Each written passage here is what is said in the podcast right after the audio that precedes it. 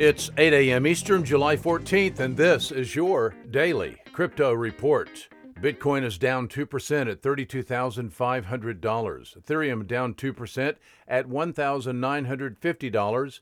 Binance Coin is down 3% at $303.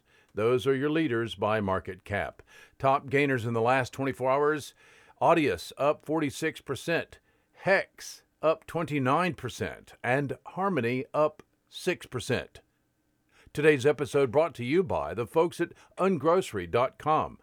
Ungrocery is building the most delicious place on the internet. Visit the food people online at ungrocery.com. Today's news.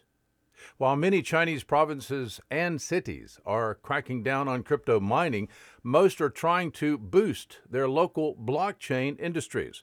Out of China's 34 provinces and province level cities, 33 have enacted policies to accelerate blockchain innovation, according to local media, citing research from Chinese blockchain news site Chain News.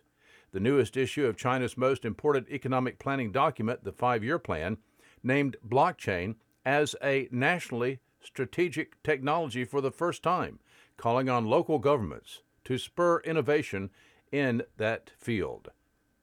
Well, global payment giant Visa is moving forward with its commitment to digital currency adoption by approving the issuance of a new Bitcoin debit card in Australia. Sydney based crypto spending app CryptoSpend announced today that Visa has approved the issuance of a physical debit card that will allow Australians to spend their Bitcoin at local merchants. Finally, Brazil's securities regulator has approved an Ether exchange traded fund, according to an announcement by QR Capital, the holding company of QR Asset Management.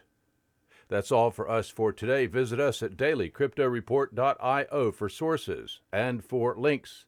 Find us on social media.